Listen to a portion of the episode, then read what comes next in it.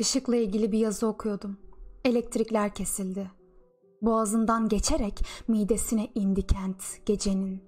Mum aramadım, oysa vardı.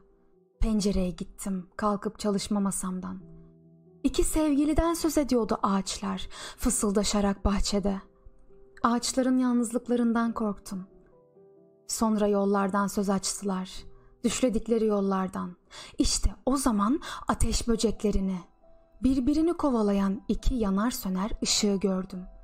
Gezinen son yıldızlarıydılar yeryüzünün. Çaldıkları Ağustos böceklerini tahta kafeslere dolduran.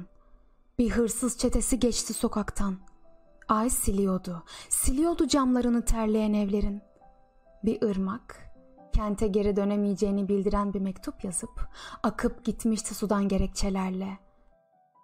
Yer çekimini aşk yosunlarına bırakıp bir bir çıkardım giysilerimi ve kapısını araladım uyuduğum odanın.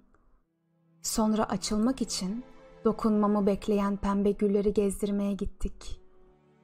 Ağaçların gözlerini yumduğu küçük koruda gökyüzümü sarsıyordu ıslak kelebekler ve kanatlar ve kelebek kanatların ve geceyi, şu ısırıp durduğun geceyi, gitgide derinleşen karanlıkta, gitgide sertleşen geceyi, yıldızların gök fişekleri gibi içimizde patladığı geceyi, çiğlenmiş sabahla birleşen ve o küçülen geceyi.